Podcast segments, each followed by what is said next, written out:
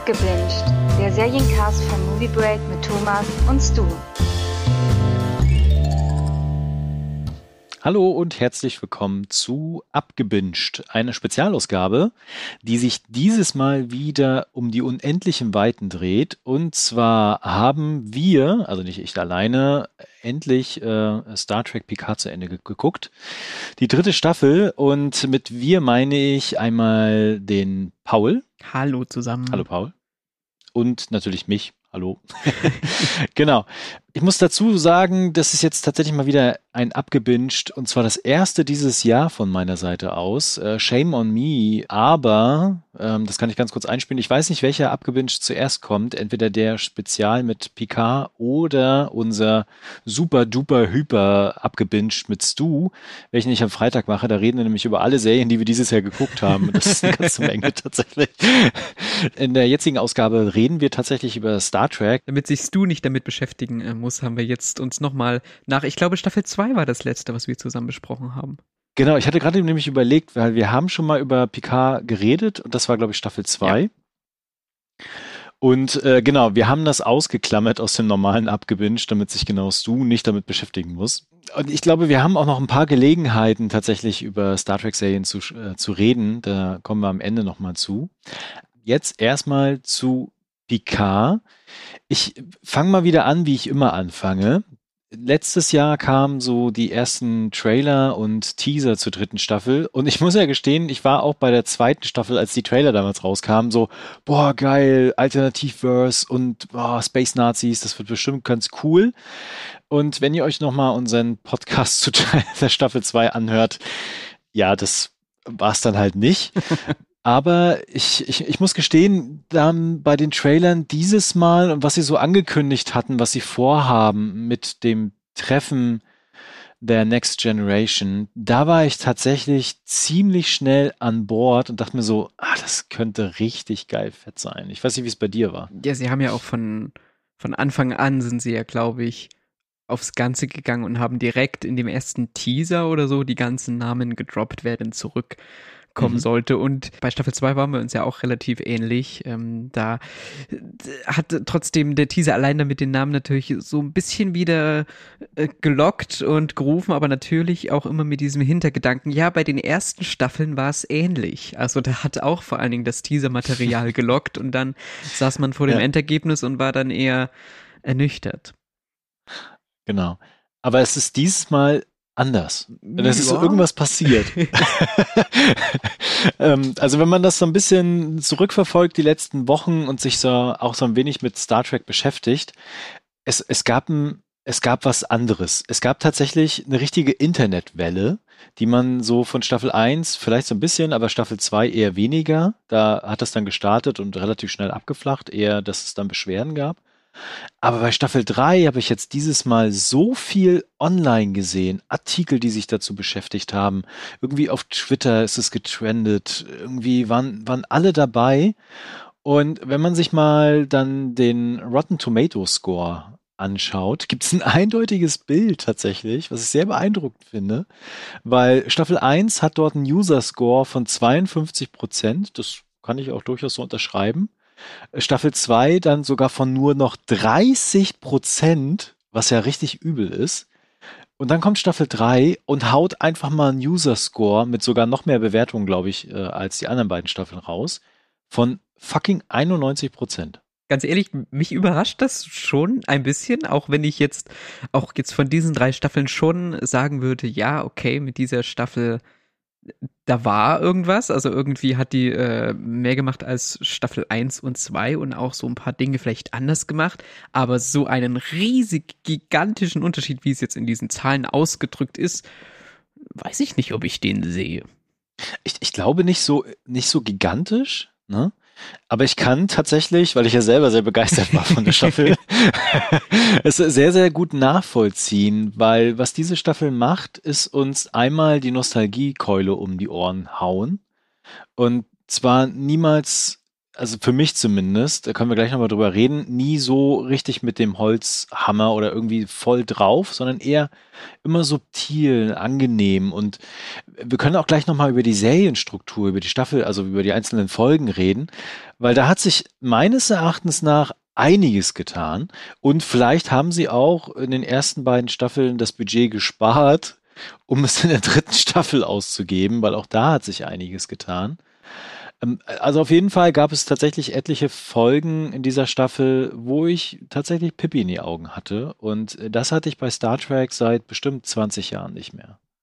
Wie, äh, vielleicht fangen wir auch noch mal ganz kurz an, weil es ja nicht unerheblich für die Staffel, besonders für die dritte Staffel von Picard jetzt ist, wie wir zu TNG stehen. Ich weiß, wir hatten ja schon mal unsere, unsere Star Trek Cast, wo wir auch mal die Serien, glaube ich, durchgegangen sind. Mhm. Ähm, da genau. haben wir es schon mal so angedeutet, aber vielleicht kannst du noch mal kurz sagen, äh, wie du TNG erlebt hast. Weil ich glaube, da unterscheiden wir uns ein bisschen und äh, deswegen hat für mich vielleicht auch der ein oder andere Fanservice-Moment äh, nicht so gut funktioniert. Aber wie sieht's bei dir aus? Das kann doch Genau, das kann sein. Du hattest, glaube ich, mal erwähnt, dass du es später gesehen hast. Genau, ich bin ne? nie damit jetzt in Anführungszeichen richtig groß geworden. Bei mir waren das da eher so andere Star Trek-Einträge und ich habe äh, Next Generation immer so mit als letztes von den, von den Star Trek oder von den älteren Star Trek-Serien gesehen und deswegen habe ich da jetzt auch nie so den großen Bezug dazu gehabt. Genau, und das ist, glaube ich, der Unterschied, weil ich bin mit The Next Generation quasi aufgewachsen, weil ich das damals äh, live Jahr für Jahr im Fernsehen gesehen und verfolgt habe und äh, quasi mit den Figuren auch gewachsen bin, buchstäblich tatsächlich. Und ähm, ich auch über die Jahre hinweg immer mal wieder dann zurückgekehrt bin zu einzelnen Folgen. Äh, da ist jetzt auch nicht alles Gold, was glänzt bei The Next Generation, wenn man das mal so im Rückblick so betrachtet. Ja. Ähm, ich habe, ne, aber ganz kurz, um das nochmal abzuschließen, aber für mich steckt da so, so viel Tiefe drin, die mich auch heute noch begeistert, genau. Ja, ich habe, äh, als ich dann, ich weiß gar nicht, ob es nach den ersten beiden jetzt PK-Folgen von Staffel 3 war oder irgendwann äh, Anfang der, der, der dritten Staffel, jetzt habe ich mir nebenbei nochmal gedacht, komm, schaust nochmal äh, in die Next Generation ein. Und ja, ähm, ich hatte mir schon in Erinnerung Staffel 1 und Staffel 2 immer ein bisschen schwierig, also die braucht ein bisschen, bis sie in Schwung kommt, aber genau. tatsächlich genau äh, fand ich auch einige Folgen aus der ersten Staffel und ich habe es bisher auch nicht über die erste Staffel hinaus geschafft, nochmal wirklich problematisch und echt äh, nicht mehr so gut gealtert, was auch Themen und was Darstellungsweisen und so anbelangt. Ja. Genau, das ist, glaube ich, ein großer Unterschied. Und, aber das kann man ja dazu sagen, weil The Next Generation hatten einen gewissen Zeitgeist. Das ist tatsächlich auch äh, hart kritisiert worden. Es gibt ja so Hardcore-Trackies, ja immer schon. Äh, dazu gehöre ich tatsächlich nicht, das war mir immer irgendwie suspekt. Aber die, die haben tatsächlich gesagt, weil auch die neue Staffel ja so fancy neuen Scheiß drin hat und sich eher anbietet an so manche Discovery-Sachen und eher Dinge oberflächlich behandelt und vielleicht nicht in so philosophischen Themen aufgreift. Und ich denke mir dann immer so, ja, das konnte man vielleicht auch in den 90ern im Fernsehen präsentieren. Aber ich glaube, wenn du jetzt die alten Next Generation Folgen, vielleicht auch mit neuen CGI oder sowas bringen würdest, das würde keiner mehr gucken. Mhm. Ne, keine Ahnung. Also, wie gesagt, das ist bei uns beiden, glaube ich, unterschiedlich. Für mich waren dann diese ganzen Momente mit dieser alten Crew und auch bestimmte Sachen, die jetzt abgeschlossen worden sind mit Data, da können wir ja gleich nochmal drüber reden. das, das war, das war, das war schön. Auch wenn es, man, aus, aus einer nüchternen Betrachtungsweise, neutraleren Betrachtungsweise, vielleicht manchen Punkten eher denkt so, hm, okay, ich fand das schön. genau. Äh, was sich nochmal grundlegend geändert hat, bevor wir jetzt so richtig einsteigen, bei Staffel 3, ist, glaube ich, ein Name. Hm. Und zwar äh, Terry Metellus, den sie als Autor für die dritte Staffel federführend mit eingesetzt haben der ist selber so ein bisschen Trekkie-Fan, so wie ich das rausgelesen hatte, und hat schon bei Star Trek Enterprise damals bei der Serie zumindest für zwei Folgen mitgeschrieben und ist da auch so in die Filmbranche eingestiegen. Wenn man sich den Rest so seiner Vita anguckt, sind das eher so CBS-Sachen wie 12 Monkeys, das glaube ich auch eine CBS-Serie, aber vor allen Dingen MacGyver. Das ist jetzt nicht so der heilige Gral der Serien, muss man dazu sagen. Aber er hat irgendwie was verstanden, was die ersten beiden Staffeln nicht verstanden haben. Und zwar, wie man so diese, diese alte Generation und vielleicht auch eine neue Generation in, in Einklang und zusammenbringen kann. Und das, das macht er ganz gut und vor allen Dingen, das äh, kann ich schon vorwegnehmen, die Staffel verzettelt sich nicht so dermaßen mit so ganz vielen Nebenfiguren und Nebenplots, mhm. sondern ist in vielen Bereichen sehr straight. Wobei sie, und das macht sie, glaube ich, auch Staffel 1 und 2 zumindest von der Struktur her nach, sich ja schon auf etwas auf etwas hinarbeitet und da die ganze Zeit was Großes aufbaut, so ein paar äh, genau. Offenbarungen genau. vielleicht auch eine Folge zu lang zieht, aber darauf kommen wir vielleicht auch gleich zu sprechen. Ähm, ja. Und ich weiß nicht, ob wir es an der Stelle, also ich denke, dass wir auch das ein oder andere mit Spoilern werden. Genau. Also ich glaube, ich glaube, wir können einfach direkt eine Spoilerwarnung aussprechen. Ja. Weil es macht keinen Sinn, über die, die Staffel jetzt im Detail zu reden und so über den heißen Brei rundherum zu reden. Ähm, vielleicht nochmal ganz kurz zur Retroperspektive, worum es denn überhaupt geht in der dritten Staffel. Ähm, relativ schnell bekommt halt Jean-Luc Picard. Da werden auch alle anderen Figuren so zur Seite geschoben. Also wir haben auch keinen Ballast so sehr aus Staffel 1 zu Staffel 2 nee. übrig, was eine, eine gute Entscheidung war, ehrlich gesagt. Ähm, kriegt halt einen Notruf von seiner einzigen Freundin, und zwar von Beverly Crusher. Und das fand ich dann zum Anfang schon mal ganz, ganz spannend. Okay, wo, wo führt das so hin? Und äh, dann setzt er sich dann mit Will zusammen und die beiden haben einen Entschluss gefasst. Die wollen einfach mal so ein Schiff kapern, mehr oder weniger, beziehungsweise den Captain überzeugen, dass er ans andere Ende der Galaxis mehr oder weniger fliegt, um da was zu untersuchen, wo das Signal herkommt. Und äh, dann relativ schnell beginnt so eine, so eine, ja, so eine Jagd nach nach so, einer, nach so einer Wahrheit, nach so einem Geheimnis. Gleichzeitig werden sie dann von so einem Überraumschiff verfolgt mit so einer, ja, wie soll ich es beschreiben, einem Bösewicht, die auf der einen Seite so, so emo-mäßig umherkommt, auf der anderen Seite mir aber auch an manchen Stellen sehr gefallen hat. Und gleichzeitig wird so eine übelste Verschwörung aufgedeckt mit Wechselbelgern, und da kriegen wir ganz, ganz viel aus äh, Deep Space Nine serviert. Leider ohne, dass wir Figuren aus Deep Space Nine bekommen. Ich, ich, da hatte ich so ein bisschen, da, da ist was verloren gegangen, leider. Aber vielleicht kriegen wir das ja irgendwann noch. Genau, vielleicht magst du einfach mal anfangen, was du so erzählen willst ähm, zu den einzelnen Folgen, zu den Handlungssträngen, zu den Figuren und was so passiert und was dir so gefallen hat ja. vielleicht. Also ich war am Anfang natürlich auch erstmal, okay, wo geht die ganze Reise dahin? Ich fand, ähm, wir haben ja hier neben dieser alten Crew auch vielleicht den einen oder anderen Neuzugang, wie zum Beispiel da den Captain, den wir in Folge 1 kennenlernen, Captain Shaw, den die beiden, äh, also Riker und äh, Picard da versuchen zu überzeugen, den kleinen Umweg zu fliegen, beziehungsweise mal in Randterritorium, glaube ich, ähm, ist es zu fliegen und der die beiden erstmal komplett abblitzen lässt. Und da habe ich mir erstmal gedacht, okay, das mag ich irgendwie, weil du hast diese, du hast diese, du etablierst diese, also innerhalb des Star Trek-Universums ja fast Legenden da und dann setzt du dort einen Captain hin, der einfach sagt, nö, ich hab hier, ich, nö, ich, ich, ich mach das nicht. Ich bringe genau, euch. Ich, ich weiß, was ihr vorhabt, ist mir egal, ne? So. Und das fand ich erstmal schön, weil ich gedacht habe, ähm, so, okay, hier wird so ein bisschen mit diesem, mit diesem Status von diesen Altherren gespielt und der wird vielleicht auch so ein bisschen aufgebrochen oder dem wird sowas entgegengehalten. Ich meine, das verflüchtigt sich im Laufe der Staffel, weil Shaw eigentlich immer mehr an den Rand rückt, obwohl ich seine Figur beziehungsweise auch seinen Führungsstil und auch das, den fand ich interessant, weil er nicht so ein, ja, weil seine Figur fand ich so mehr Facetten hatte als andere äh, Captains, die wir vielleicht im Laufe der Serien kennengelernt haben. Aber dann ging es ja ziemlich schnell dann doch in eine Richtung, die die alte Generation äh, fokussiert hat und dann vor allen Dingen, und das war ja ein großer Reveal, glaube ich, in Folge drei oder vier, die ganze Sache mit den Wechselbelgern. Hinzu kommt ja auch noch dann dieser große ähm, Plot, woran sich dann auch eben diese Struktur aufbaut, dass man ein Geheimnis groß aufbauscht und dann wirklich erst in den letzten Folgen zum Platzen bringt, alles rund um Picards Sohn, mit Namen Jack. Mhm.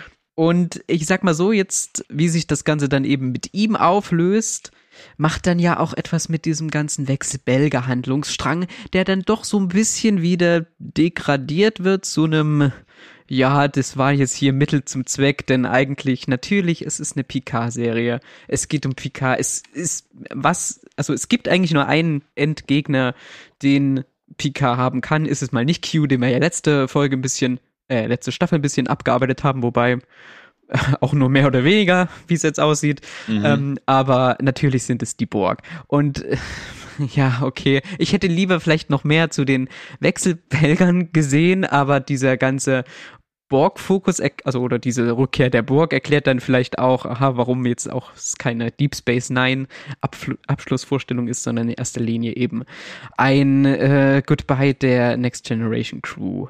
Äh, du hast ja schon ein paar Sachen angesprochen, die ich nochmal ergänzen wollen würde, weil gerade diese, diese übergreifenden Handlungsstränge mit den Wechselbelgern, als auch nachher mit dem Borg, die sind, boah, wenn man sie mal wirklich im Detail betrachtet, echt so, naja, auch mit sehr, sehr viel Logikfehlern tatsächlich mhm. behaftet. Mhm. Meines Erachtens funktionieren sie aber trotzdem bis zum Finale sehr, sehr gut weil sie es schaffen, diese Figuren zu bewegen. Wir haben ja bei Picard Staffel 2 ja einen Picard gehabt, der mit seiner Vergangenheit hadert und irgendwie so ein Trauma überwinden muss, was ich wirklich lächerlich fand und immer noch finde. Also wirklich, das war richtig scheiße.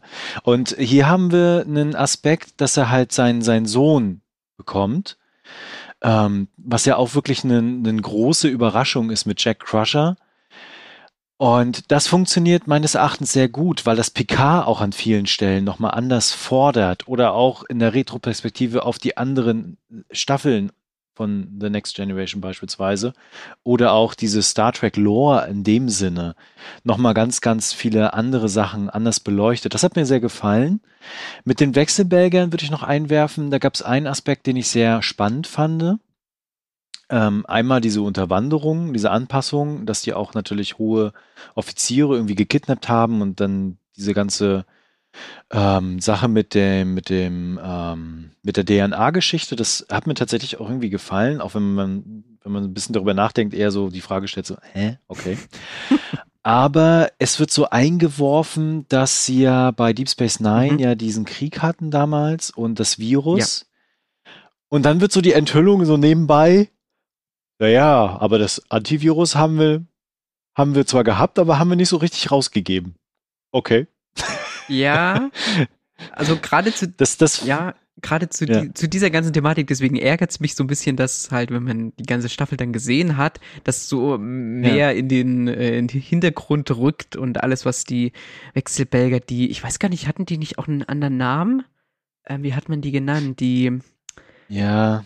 Ich habe sie irgendwo stehen. Äh, ich, ich, ich komme gerade auch wenn, Wenn ich es ja. noch finde, werfe ich es dann ein. Aber dass das dann so zur Nebensächlichkeit wird, weil gerade auch das, was genau. Wadik, diese, diese im ersten Moment eine Anführerin der Wechselbelger, die ja äh, auf der Suche oder auf der Jagd nach Jack ist, ähm, äh, ihre Vergangenheit oder dann überhaupt dieses Ganze mit dem, äh, ja, mit dem, ja, man, man kann es auch. Mit der Sektion. Genau, mit der Sektion 31 und alles, was dann eben am genau. Ende von Deep Space Nine passiert ist und so, das kann man ja alles, also das hätte genügend Stoff oder das hat auch sehr viel moralische Konflikte oder so mit drin. Mhm. Das wird hier dann reingeschmissen und hat dann eher so ein Heist, Heistform dann. Ja, und ne? vor allen Dingen bekommt es halt dann auch so eine Dimension, hier dann, es gibt diese Folge 5 oder 6 ist es, wo sie dann Wadig äh, auf dem Schiff tatsächlich mal einsperren wollen oder so und dann doch auch Beverly und äh, Jean-Luc Picard da auch wieder mit einem ähnlichen Gedanken spielen, was ich ein bisschen befremdlich fand. Ja, ganze, genau. ganze, was das ganze ähm, Genozid-Thema anbelangt. Also da war dann so für mich so ein bisschen der Kipppunkt der Staffel, wo ich mir gedacht habe, hm, irgendwie, das, das, das finde ich, das passt jetzt hier irgendwie nicht rein. Genau, also das, das verspielen sie so ein bisschen, diese ganze Frage rund um Moral, auch in der Sternflotte. Ähm, es wird immer mal angerissen, aber nicht, nicht ausgespielt. Ich hoffe ja, dass da noch was kommt tatsächlich und dass diese Wechselberge-Geschichte jetzt nicht einfach nur zum Vorwand war, um das zum Finale zu treiben. Was mir aber sehr, sehr, sehr, sehr gefallen hat, war die, das Zusammenspiel der Figuren gleich zum Anfang auch Picard und Riker. Das ist so lange her, dass die quasi, ich glaube, die haben auch alle richtig Spaß gehabt in der Staffel. Und war für die, glaube ich, auch eine, eine, sehr, sehr emotionale Reise, kann ich mir vorstellen. Zumindest lässt das so ein bisschen an manchen anderen Stellen durchblicken. Aber die beiden, die haben sofort so gut funktioniert auch. Und das wird besonders deutlich, ich glaube, an Folge 4 ist es mit der No-Win-Szenario wo äh, ja die, die, wo das Raumschiff quasi in diesen, ja, in der Wolke verschwindet, mehr oder weniger, und es keine Aussichts, keine Aussicht auf Erfolg mehr gibt, dass sie rauskommen oder sowas. Das ist so eine meiner Lieblingsfolgen der Staffel, weil die beiden ja dann auch den Konflikt haben und dann auch nochmal irgendwie aufeinander zugehen müssen. Und gleichzeitig hast du dieses, für mich zumindest, dieses tolle Science-Fiction, auch, auch Star Trek-Gefühl, dieser, dieser Ohnmacht und gleichzeitig zu gucken, wie können wir trotzdem aus dieser ausweglosen Situation herauskommen, wie können wir das schaffen. Die Folge hat mich echt mitgenommen. Da war ich so hin und weg und gefesselt und wollte gucken, wie das jetzt weitergeht und auch mit der Inszenierung und auch mit der Musik und dem Spiel. Also das war wirklich, wirklich toll. Nach der Folge war ich richtig, ich glaube, ich habe dich auch angeschrieben, ja. nachdem ich die Folge gesehen hatte und habe gesagt, so, das war richtig cool. Und das sehe ich halt immer noch so. Ja, ja für mich waren die, gerade die Figurenmomente äh, auch dann am stärksten, wenn das zwischen den Figuren nicht so richtig funktioniert hat oder wenn es da ja. Reibereien gab und wir hatten einige zwischen den äh, äh, Crewmitgliedern ja auch einige emotionale Auseinandersetzungen, wo es halt äh, auch um Dinge gehen, die jetzt eben nicht so unter dem Motto harmonisches äh, Klassentreffen verlaufen. Und da muss ich sagen, dass da mir die Figuren oder das Zusammenspiel am besten gefallen. Allgemein war es natürlich auch zu sehen, dass die, dass die DarstellerInnen zurückkehren aus den äh, aus der Serie, die ja auch noch am Leben sind. Bei äh, TOS würde das ja gar nicht mehr so in der Form irgendwie funktionieren, aber hier ja. funktioniert das, wenn auch, kommen wir vielleicht gleich noch zu, nicht immer mit den äh, Synchronstimmen, was mir vor allen Dingen mhm. bei, bei Worf ja, es war ein bisschen äh, verwirrend, ihn immer mit der Stimme von äh, Gul Dukat aus Deep Space Nine reden zu hören und irgendwie hat es gar nicht gepasst, äh, dafür Worf zu sehen, aber äh, Gul Dukat zu hören. Was man ja auch sagen muss, wir haben ja jetzt äh, vielfach so alte Figuren neu serviert bekommen nach einer gewissen Zeit und äh, in den letzten Jahren hat das ja zugenommen, dass das eher so alle oh, alt, gescheitert, äh, demotiviert, ähm, völlig verbraucht oder vom, vom Leben gezeichnet. Und hier waren das eher so immer noch schildernde Persönlichkeiten, die immer noch Facetten hatten, sogar sich weiterentwickelt haben. Äh, Worf fand ich da sehr, sehr gut der war ja immer schon so, ein, so eine Art Comic Relief an manchen Stellen. Und äh, der hat die geilsten Witze gebracht, muss ich gestehen, in der Staffel. die geilsten Dialoge und hatte mit seiner Meditationsgedöns da auch immer echt eine Lache auf meiner Seite. Das hat mir gefallen. Ja, er und Ruffy, ähm, die einzige Person, die ja irgendwie aus den, aus den vorherigen Staffeln von Picasso ein bisschen mitgenommen wurde, die haben auch ein gutes Team abgegeben. Wobei ihr Handlungsstrang ja. immer so ein bisschen, also ich habe immer ein bisschen gewartet, ja komm, jetzt führt sie doch endlich mal zusammen, so, weil der Handlungsstrang, der hängt da manchmal ein bisschen nach. Aber ich fand, also was man halt merkt, auch in dieser Staffel, es ist, es ist, es geht viel um Picard. Natürlich, es ist mhm. in erster Linie auch seine Abschlussstaffel jetzt mal ganz außen vor gelassen, dass eben die anderen der Next Generation Crew auch mit äh, von der Partie sind. Aber vieles, was hier passiert oder vieles, was auch mit den Figuren äh, nochmal aufgegriffen wird, das geschieht irgendwie in Verbindung zu Picard. Ich hätte mir da fast noch ein bisschen mehr, auch noch mal ein bisschen mehr Tiefe bei Figuren wie äh, Beverly oder Diana gewünscht, mhm. die im Gegensatz zu den männlichen Pendants, also zu Riker oder auch dann später eben zu Data oder Jordi oder Worf, so ein bisschen auch wieder in den Hintergrund treten. Und natürlich äh, gegenüber Picard.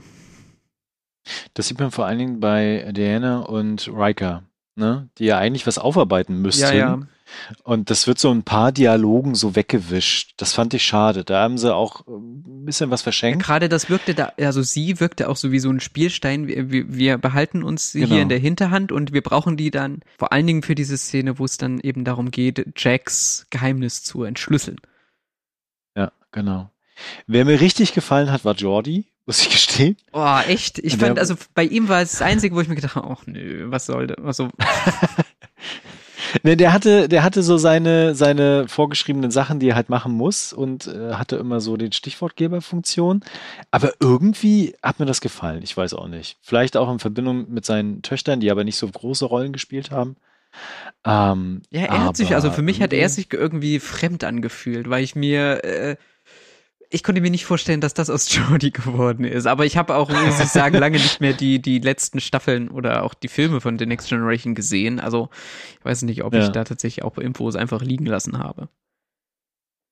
Und äh, dann können wir auch mal über Data reden. Ja, es war natürlich klar, dass er wieder in irgendeiner Form, ähm, aber ich weiß nicht, ob das letztes Mal war, in der, wo wir Staffel 2 besprochen hatten, aber ich glaube, du hattest gesagt, dass du, also er war ja, also Prince Spiner war jetzt wirklich jede Staffel dabei und immer mhm. spielt er irgendeine andere Rolle oder spielt er da noch einen neuen äh, Nachfahren oder was weiß ich genau. noch.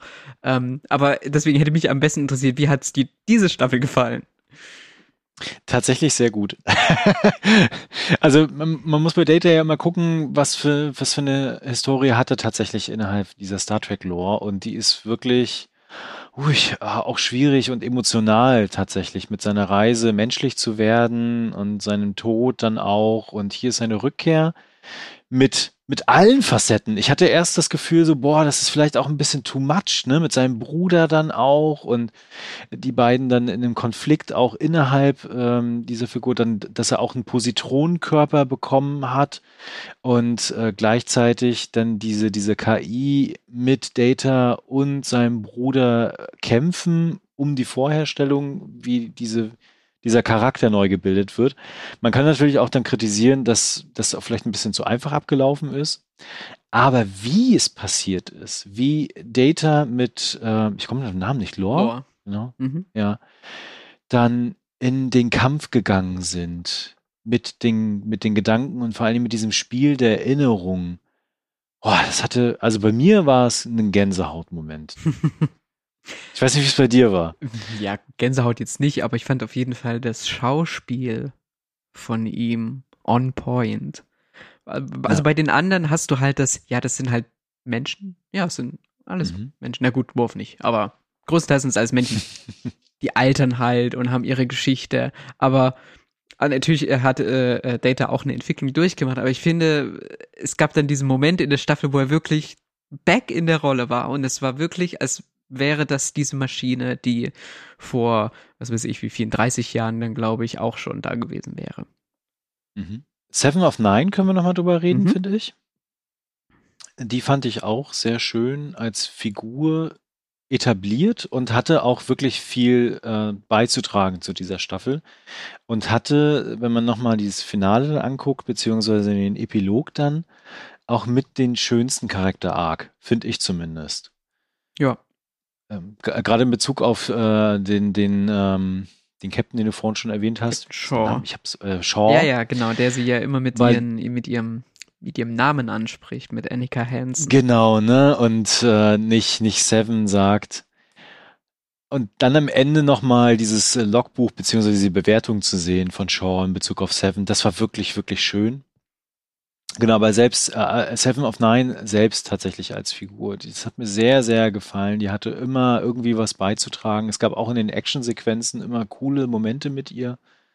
Das hat mir sehr gefallen. Ja. Mhm. Apropos Action und Inszenierung. Wir haben ja jetzt auch über Staffel 2 schon vielfach geredet gehabt. Da sind die ja dann auf der Erde rumgelaufen und viele von den Szenen waren dann eher so, ja, okay, kann man mal machen, aber wo, wo ist jetzt das Raumschiff, ne? Und ich finde, in Staffel 3 haben die richtig draufgepackt.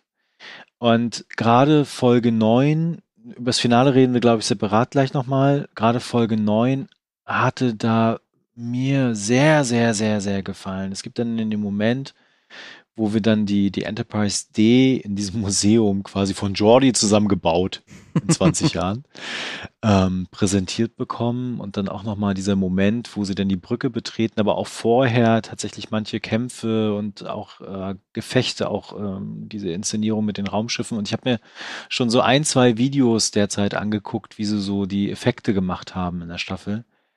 Das war wirklich, wirklich gut, muss ich gestehen. Ja, also auch die Tatsache, dass wir eigentlich hier während der gesamten Staffel im Weltall waren oder auf einem mhm. Raumschiff. Also wir hatten jetzt nicht wie wirklich letzte Staffel, wo wir dann halt 90 Prozent wirklich der Staffel auf der Erde und zwar auch noch im Erde im 21. Jahrhundert, glaube ich, unterwegs sind. Ja. Also im Jetzt quasi.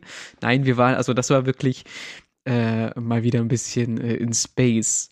Und da mhm. ganz viele Sachen. Und zwischenzeitlich, ich weiß gar nicht, ob das, ich glaube, das war Folge 4, auch so so ein paar Star Trek-Themen äh, gestriffen mit, äh, mit anderen Lebensformen und so weiter. Das hat, nimmt zwar mhm. keinen großen Teil an, aber das fand ich eigentlich äh, an der Folge mit am, mit am schönsten. Ähm, und der, also ich muss auch sagen, von den gesamten Raumschiff-Szenen, beziehungsweise dann auch Actionsequenzen, die man ja auch später sieht, ist das also gut, wenn man halt äh, zuvor äh, nur die anderen äh, Serien jetzt aus den 90ern oder so gewohnt ist, dann ist das natürlich schon mal was, was man sich gut mal anschauen kann. Beziehungsweise ich hatte mich, ich hatte eine visuelle Parallele, dieses Schiff von Vadik, was sich da in der ersten Folge gleich wie so eine Klaue um dieses Shuttle von mhm.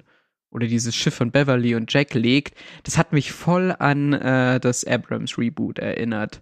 Äh, dieses Auf jeden Fall. von genau von Neo Nero dieses Schiff was da Nero, genau, genau ja. das hat mich voll ah, auch mit der mit der Licht und Farbgebung das war auch alles so orangebraun oder so das hat mich voll dahin zurückgeworfen Ich glaube, das sollte auch so ein bisschen so eine Reminiszenz sein und auch mit den Geräuschen, so dieser Bedrohungslage. Ne? Das, äh, ich, ich, glaube, das sollte das schon mhm. darstellen. Kann sein. Was mir da immer einfällt, Brücken-Action. Wir hatten tatsächlich mal wieder in dieser Staffel Brücken-Action.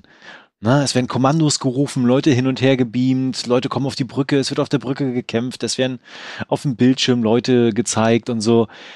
Das habe ich vermisst. Ich habe ich hab New Worlds noch nicht gesehen. Du hast New Worlds noch nicht gesehen? Nein, nein, nein, das muss ich noch machen. Das steht noch auf dem Programm drauf. Ich wollte jetzt erstmal Picard gucken. Äh, da freue ich mich schon drauf, weil ich glaube, da ist das auch so. Ähm, aber das hat, das hat mir gefehlt. Und hier war es endlich wieder so weit. Und ach, wie habe ich das vermisst. und es gibt in Folge 9 diesen schönen Moment, wie gesagt, wenn sie dann auf der Enterprise D die alte Brücke betreten und sich Picard dann hinstellt und sagt so, ach, wie habe ich das vermisst? Vor allen Dingen den Teppich. ja. Das, das war schön. Ja. Äh, lass uns noch mal über Jack Crusher reden. Mhm weil ich, ich kann mir durchaus vorstellen, dass da vielleicht noch was kommt. Und ich muss gestehen, dass ich am Anfang gar nicht so hooked von ihm war mhm. und auch so begeistert war. Und ich eher so, boah, der ist mir so unsympathisch, diese Figur. Und dann kriegt er ja auch so Superkräfte an der einen oder anderen Stelle. Ja. Hm, da kann man drüber streiten, ob man das jetzt gut oder da, nicht da gut hatte ich findet. auch dann gleich mehrere Assoziationen. Ich hatte auch irgendwie die ganze Zeit so Stranger Things Vibes. Weil ja, er, äh, wenn er da so durch die Gänge geht und dann äh, hat er da diese, weiß nicht, Flashbacks oder diese Vision oder diese so. Tür und diese Ranken. Richtig, genau, ja. Das hat mich voll an das, ne? genau, Upside Down erinnert. Und auch diese, also du hast die Superkräfte oder so, die er dann entwickelt, indem er die Gedanken lesen kann, das das fand ich ein bisschen, also das war sehr plump, als er da zum Beispiel mit, ich weiß nicht, was, Jordys Tochter da im Aufzug ja, genau. steht und sie dann laut denkt. Das, ist, das war also ein bisschen merkwürdig. Da hat es mich fast erinnert, okay, das war jetzt ungefähr so subtil, wie ihr äh, letzte Staffel da Picards Vergangenheit in einer Folge abgehandelt habt. Genau, und es wird auch nicht erklärt. Ja. Ne, also sie, sie, sie, sie versuchen das irgendwie so zu begründen mit, ja, ist halt DNA eingespeist von dem Borg und deswegen kann er das, ne? Aber die anderen, die assimiliert werden, die können das dann nicht. So, also er ist da irgendwie so ein, so ein, so ein, so ein Kommunikationsbindeglied, was so telepathische Fähigkeiten entwickelt, aber also so richtig abgeholt wurde ich dann nicht. Aber ich muss gestehen, dass mir die Figur, beziehungsweise vor allem der Schauspieler Ed Spellies, ich hoffe, ich keine Ahnung, ob es richtig ist, ähm, der hat mir zum Ende hin dann doch immer mehr gefallen, muss ich gestehen. Weil er diesen, diesen, diesen inneren, diese innere Zerrissenheit, diesen Kampf, ne? Mit sich selbst, mit seinen Fähigkeiten, mit seinem Vater, mit seiner Rolle innerhalb dieser, dieser, dieses Raumschiffes, ne? dass er ja ausgeliefert werden sollte, dann müssen Lei Menschen leiden, ne? aufgrund seiner, seiner, ja, was er halt hat irgendwie, ne? das will er halt nicht. Und das hat mir dann am Ende, hat mir das doch irgendwie gefallen, muss ich gestehen. Ich weiß nicht, wie es dir da geht. Ja, also ich brauchte auch eine Weile. Ich habe mich auch ganz lange gefragt, okay, was, natürlich, weil sie ja auch so aufgebaut hat, was ist dieser Kerl oder was ist so besonders mhm. daran? Warum ist gefühlt jeder hinter ihm her? Was, was ist das? Und gerade das, ich glaube, also Wadig sagt ungefähr zweimal, fast am Ende einer Episode, was mit dir, ich werde dir verraten, was mit dir ist. Ja, dann sagt sie Ja, jetzt genau. auch, nein, natürlich ist ja die Folge zu Ende. Ähm, das, wie gesagt, da, Ja.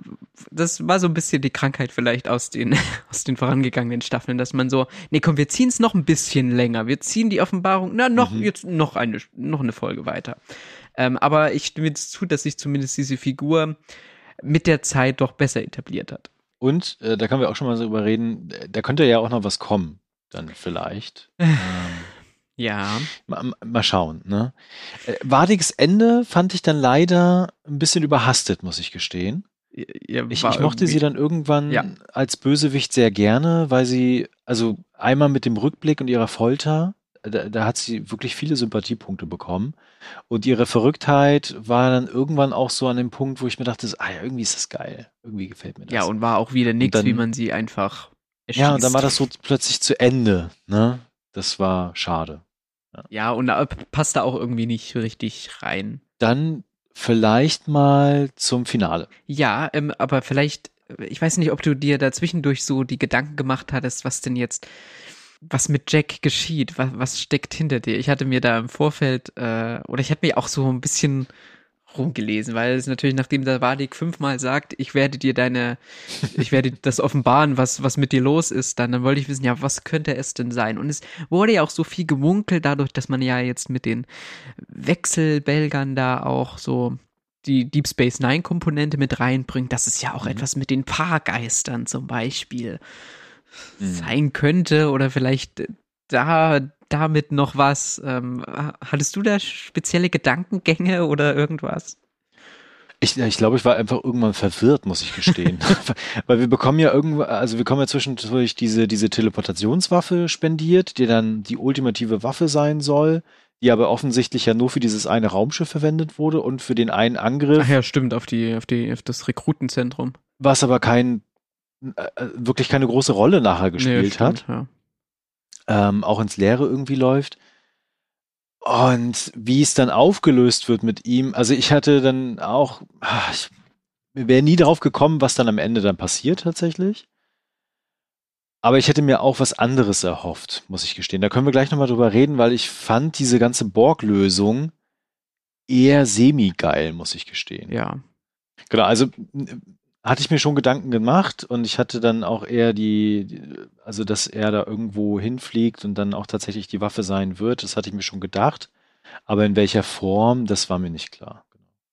Lass uns doch einfach mal über das Finale reden. Ja. The Last Generation. Ja. Tatsächlich auf IMDb die bestbewertetste Folge. Ich muss gestehen, ich war nach Folge 9, war ich so richtig flash. Die hat mir total gefallen. Ja, man muss auch Die sagen. hatte sogar, äh, ganz kurz noch, da, da habe ich die, glaube ich, auch so gesch sogar geschrieben dann, die hätte ich mir sogar im Kino angesehen.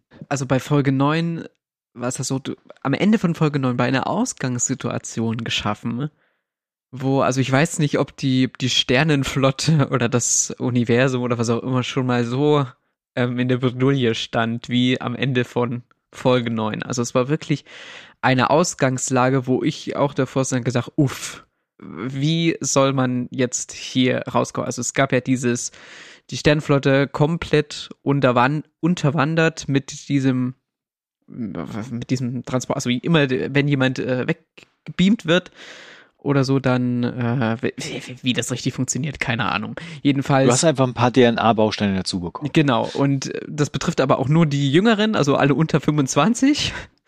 Und diejenigen werden dann halt alle ersetzt. Und jetzt mal abgesehen von den Sternflottenoffizieren oder so, die älter sind und auch ersetzt worden sind, wie zum Beispiel Tuvok, den wir ja auch in, in zwei Folgen oder zumindest Mhm. in, in einer Folge so richtig sehen. Ähm, Oh, oh, ganz kurz, vielleicht war das ja auch ein Wink auf die neue Generation quasi, von wegen, ihr seid also so Zombies. Wir Alten müssen das retten. Äh, egal, äh, mach weiter. Und da war ich auch so ein bisschen hooked, weil ich mir gedacht habe, okay, wie kommt der hier jetzt wieder raus? Was, was, was Ja. macht der hier jetzt wieder?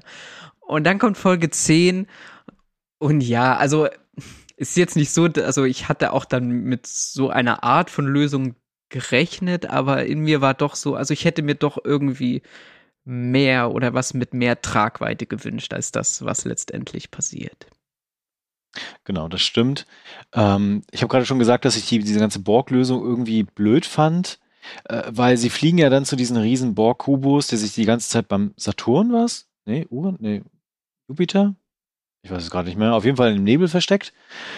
Ist niemandem aufgefallen, dass das Ding da die ganze Zeit rumfliegt.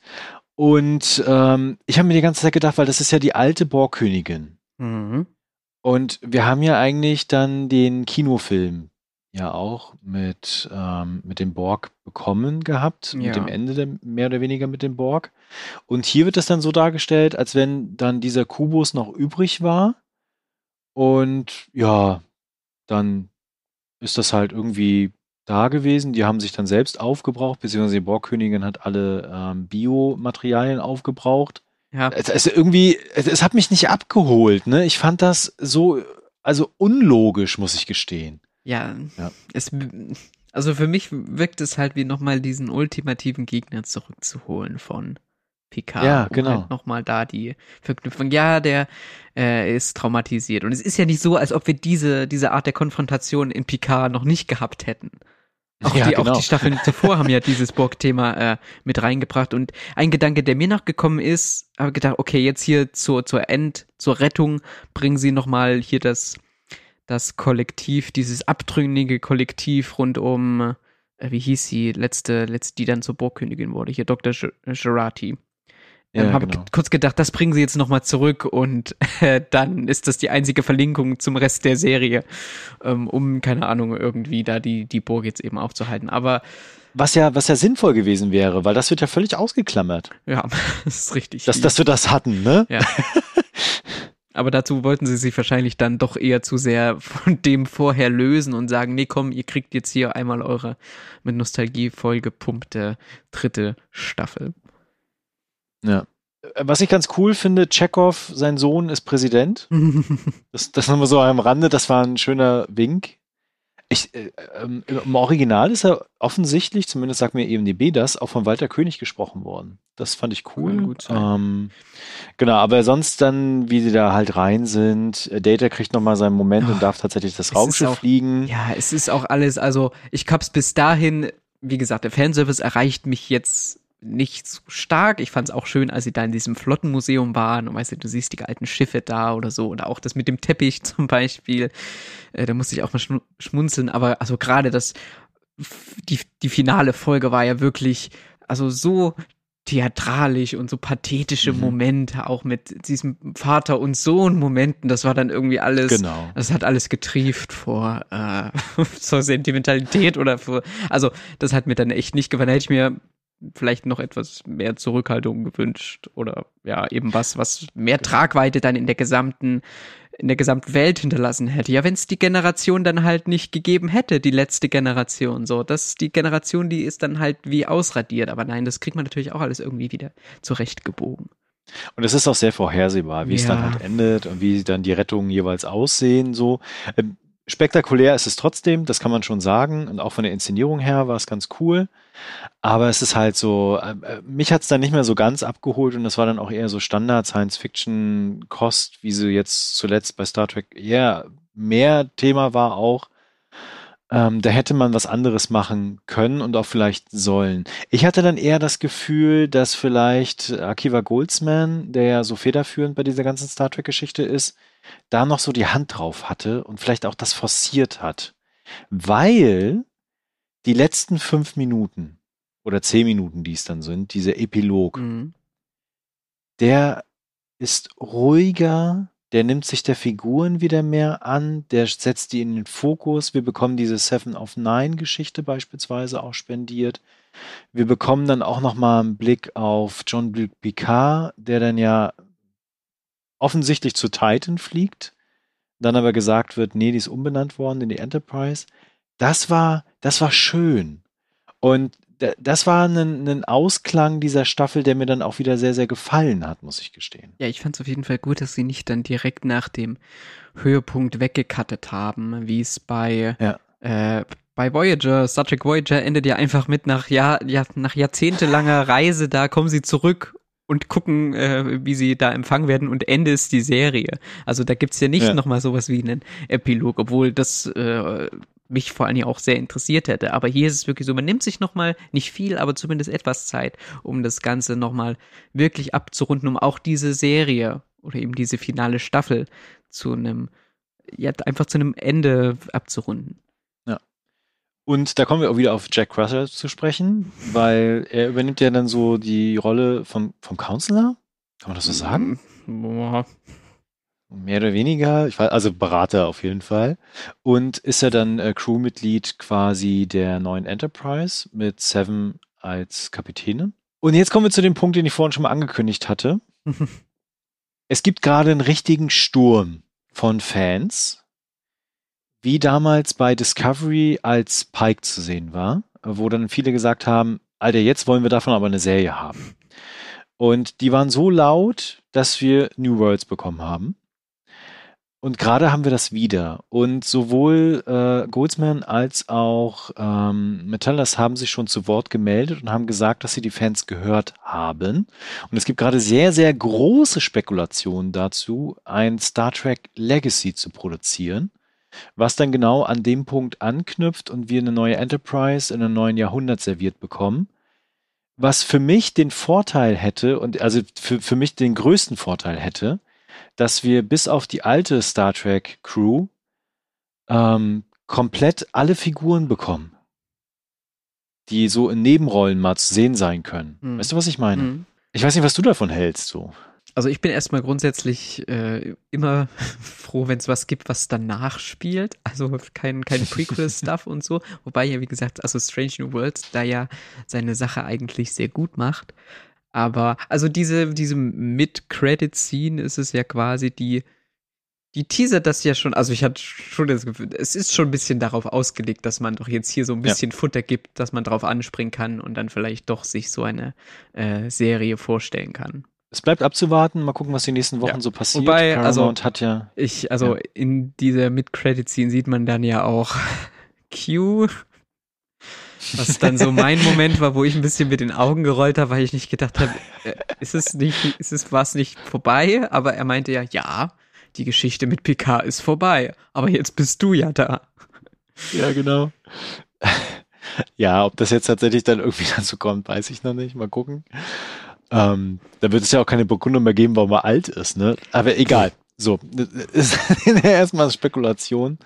Ähm, die nächsten Wochen werden das, glaube ich, zeigen. Ich hätte zumindest so halbwegs Bock drauf und kann mir vorstellen, wenn das in der Qualität weiter produziert wird wie jetzt die dritte Staffel, dann habe ich da auch Lust zu.